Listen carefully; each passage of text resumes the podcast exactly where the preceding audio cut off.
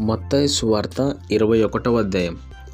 తరువాత ఎరుషలేమునకు సమీపించి ఒలివ చెట్ల కొండ దగ్గర ఉన్న బెత్పాగేకు వచ్చినప్పుడు యేసు తన శిష్యుల్లో ఇద్దరిని చూచి మీ ఎదుటనున్న గ్రామునకు వెలుడి వెళ్ళగానే కట్టబడి ఉన్న ఒక గాడిదయు దానితోనున్న ఒక గాడిద పిల్లయు మీకు కనబడును. వాటిని విప్పి నా ఎద్దుకు తోలుకుని రండి. ఎవడైనను మీతో ఏమైనను అనిన ఎడల అవి ప్రభువునకు కావలసి ఉన్నవని చెప్పవలను. వెంటనే అతడు వాటిని తోలిపెట్టునని చెప్పి వారిని పంపెను. ప్రవక్త వలన చెప్పబడినది నెరవేరునట్లు ఇది జరిగను. అదేమనగా ఇదిగో నీ రాజు సాత్వికుడై గాడిదను భారవాహక పశువు పిల్ల అయిన చిన్న గాడిదను ఎక్కి నీ ఎద్దుకు వచ్చుచున్నాడని సియోను కుమారితో చెప్పుడి అనున్నది. శిష్యులు వెళ్ళి యేసు తమకు ఆజ్ఞాపించిన ప్రకారము చేసి ఆ గాడిదను దాని పిల్లను తోలుకొని వచ్చి వాటి మీద తమ బట్టలు వేయగా ఆయన బట్టల మీద కూర్చోండెను. జనసమూహములోనూ అనేకులు తమ బట్టలు దారి పొడుగున పరిచిరి కొందరు చెట్ల కొమ్మలు నరికి దారి పొడుగున పరిచిరి. జనసమూహములో ఆయనకు ముందు వెళ్ళుచుండిన వారును వెనక వచ్చుచుండిన వారును దావీదు కుమారునికి జయము ప్రభు పేరట వచ్చివాడు స్థుతింపబడును గాక సర్వోన్నతమైన స్థలముల్లో జయము అని కేకలు వేయుచుండిరి. ఆయన ఎరుసలేములోనికి వచ్చినప్పుడు పట్టణమంతయు ఈయన ఎవరో అని కలవరపడెను. జనసమూహము ఈయన గలిలియలోని నజరేతు ప్రవక్త అయిన యేసు అని చెప్పిరి. యేసు దేవాలయంలో ప్రవేశించి క్రయ విక్రయములు చేయువారినందరినీ వెళ్ళగొట్టి రూకలు మార్చువారి బలను గువ్వలమ్ము వారి పీఠములు పడద్రోసి నా మందిరము ప్రార్థనా మందిరం అనబడును అని వ్రాయబడి ఉన్నది.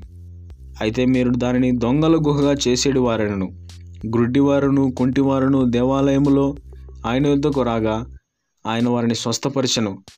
కాగా ప్రధాన యాజకులను శాస్త్రులను ఆయన చేసిన వింతలను దావీదు కుమారునికి జయము అని దేవాలయంలో కేకలు వేయుచున్న చిన్నపిల్లలను చూచి కోపంతో మండిపడి వీరు చెప్పుచున్నది వినుచున్నావా? అని ఆయన అడిగారు అందుకు యేసు వినుచున్నాను. బాలుల యొక్కయు చెంటి పిల్లల యొక్కయు నోట స్తోత్రము సిద్ధింపజేసి తిని అను మాటను మీరెన్నడూ చదవలేదా? అని వారితో చెప్పి వారిని విడిచి పట్టణంలో నుండి బయలుదేరి బేతనేకు వెళ్ళి అక్కడ బస చేసెను. ఉదయం ముందు పట్టణంకు మరలా వెలుచుండగా ఆయన ఆకలి కొనెను. అప్పుడు త్రోవ ప్రక్కన ఉన్న ఒక అంజూరపు చెట్టును చూసి దాని యొద్దకు రాగా దాని ఎందు ఆకులు తప్ప మరి ఏమీ కనబడలేదు గనుక దానిని చూచి ఇక మీదట ఎన్నటికి నీవు కాపు కాయకుందువుగాక అని చెప్పాను. తక్షణమే ఆ అంజూరపు చెట్టు ఎండిపోయాను. శిష్యులది చూచి ఆశ్చర్యపడి అంజూరపు చెట్టు ఎంత త్వరగా ఎండిపోయినని చెప్పుకొనిరి. అందుకు యేసు మీరు విశ్వాసం కలిగి సందేహపడకుండిన ఎడల ఈ అంజూరపు చెట్టునకు జరిగిన దానిని చేయుట మాత్రమే కాదు ఈ కొండను చూచి నీవు ఎత్తబడి సముద్రంలో పడవేయబడదు గాక అని చెప్పినడలా అలాగూ జరుగునని మీతో నిశ్చయంగా చెప్పుచున్నాను. మరియు మీరు ప్రార్థన చేయనప్పుడు వేటిని అడుగు అడుగుదురో అవి దొరికినవని నమ్మినడలా మీరు వాటన్నిటినీ పొందుదురని వారితో చెప్పాను. ఆయన దేవాలయంలోనికి వచ్చి బోధించుండగా ప్రధాన యాజకులను ప్రజల పెద్దలను ఆయన ఎద్దుకు వచ్చి ఏ అధికారం వల్ల నీవు ఈ కార్యములు చేయుచున్నావు? ఈ అధికారం ఎవడు నీకు ఇచ్చానని అడుగుగా యేసు నేనును మిమ్మల్ని ఒక మాట అడుగుదును? అది మీరు నాతో చెప్పినడలా నేనును ఏ అధికారం వలన ఈ కార్యములు చేయుచున్నానో అది మీతో చెప్పుదును. యోహాను ఇచ్చిన బాప్తిసం ఎక్కడి నుండి కలిగినది? పరలోకం నుండి కలిగినదా? మనుషుల నుండి కలిగినదా? అని వారిని అడిగాను. వారు మనము పరలోకం నుండి అని చెప్పితిమా? ఆయన అలాగైతే మీరెందుకు అతను నమ్మలేదని మనల్ని అడుగును. మనుషుల వల్ల అని చెప్పితిమా?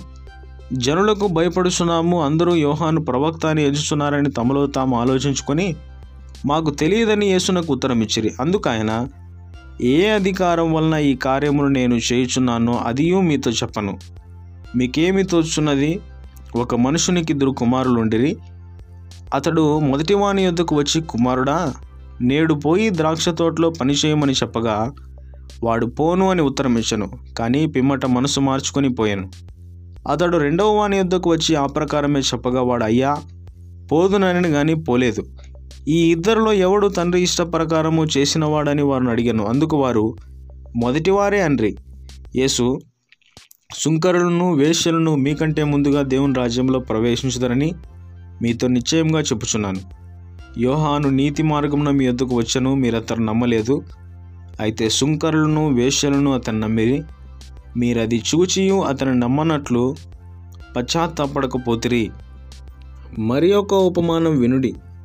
ఇంటి యజమానుడు ఒకడుండెను అతడు ద్రాక్ష తోట నాటించి దాని చుట్టూ కంచె వేయించి అందులో ద్రాక్షల తొట్టి తొలిపించి గోపురము కట్టించి కాపులకు దాన్ని గుత్తనిచ్చి దేశాంతరం పోయాను. పండ్ల కాలం సమీపించినప్పుడు పండ్లలో తన భాగం తీసుకుని వచ్చుటకు ఆ కాపుల యొద్దకు తన దాసులు పంపగా ఆ కాపులు అతని దాసులను పట్టుకొని ఒకని కొట్టిరి ఒకని చంపిరి మరి ఒకని మీద రాళ్ళు రువిరి. మరలా అతడు మునుపటి కంటే ఎక్కువ మంది ఇతర దాసులను పంపగా వారు వీరిని అప్రకారమే చేసిరి. తుదకు నా కుమారుని సన్మానించదని అనుకొని తన కుమారుని వారి యొద్దకు పంపెను. అయినను ఆ కాపులు కుమారుని చూచి ఇతడు వారసుడు. ఇతను చంపి ఇతని స్వాస్థ్యము తీసుకుందుము రండని తమలో తాము చెప్పుకొని అతన్ని పట్టుకొని ద్రాక్ష తోట వెలుపట పడవేసి చంపిరి.